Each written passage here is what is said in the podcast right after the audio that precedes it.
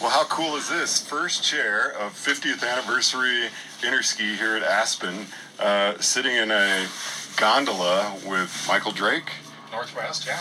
and Stephen Helfenbein of the national team and legend Ron Kipp. I know you love being introduced that way. Get a new, get a new name tag. Uh, why are you guys here? Stephen, let's start with you. Well, we were here the previous two days doing a really cool project, and today is a, a great opportunity to celebrate the past and see kind of where we came from. We can't leave it at really cool project. There's too many anticipations about what that project is. Well, uh, it was a partnership with uh, Rocky Mountain Consortium and Microsoft, where we uh, gathered a bunch of movement data about how we ski, and we're looking to see where that will go. Um, but it was a really cool opportunity to see the initial steps and maybe start to create the next steps. Ron, the uh, the April shower is going to put a damper on this event. Not at all. I think there's a these old guys. There's a lot of excitement. I think with the young guys, there's excitement just being here, seeing them. So it's good vibrations here.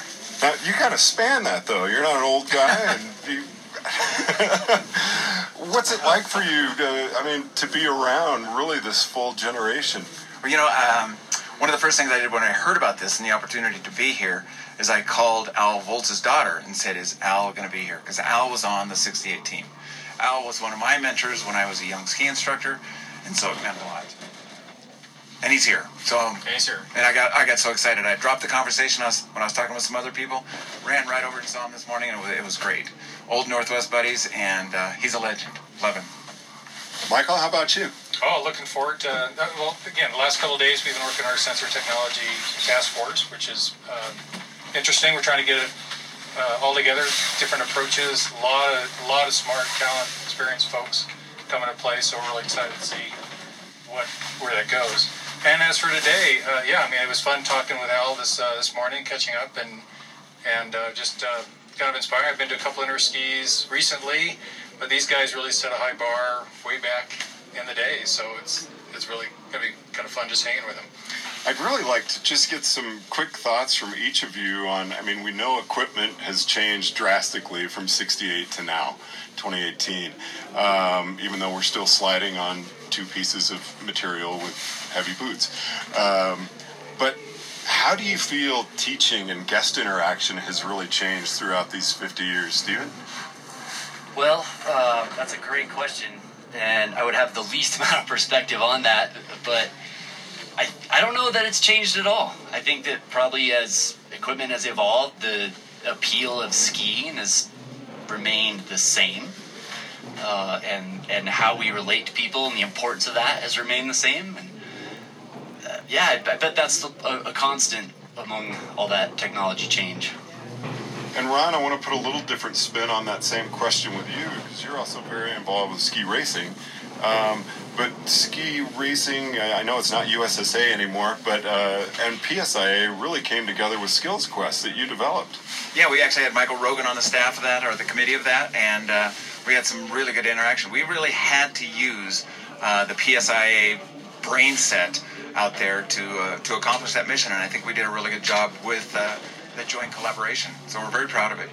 Because talking to Jonathan Ballou earlier, I mean, racing used to be a huge part of ski instruction, and then there almost seemed like there was kind of a split. Would you say? Uh, yeah, I think so. And it's one of those things that we've tried to get the race and the ski instruction closer in this country. In most European countries, they're under the same roof, and here they're they're separated by geography and uh, and worse mindset. But I think I think it it's definitely on a merging track.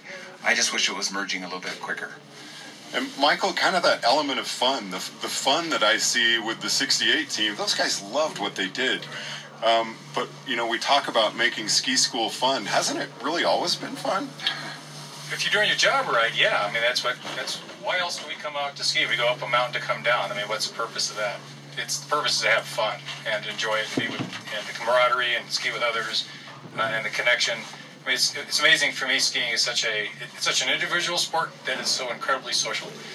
Uh, and ski schools should are the place to to develop and promote that fun and yet people enjoy the challenge. I think generally of advancing in skill and getting better and better because that, that kind of keeps people engaged and, and wanting to con- continue with the sport. Ski schools, if they're doing their job right, are helping people along, develop those skills, have fun. Yeah, I don't think it's really changed. People are people. They're looking for the same uh, uh, satisfaction of, of being with people and, and accomplishing, uh, you know, more advanced terrain or more tricks or whatnot. So. Well, Michael, Stephen, Ron, thank you for letting me hog the uh, conversation here and what I would like to be a social interaction between you guys. So thanks very much for joining us on First Chair. Are, are you going to change the name now to First Gondola? Oh, I guess we could do There that. you go. Yeah, that'd be cool. All right. First gondola from uh, Aspen, 50th anniversary of Interski. Thanks, George.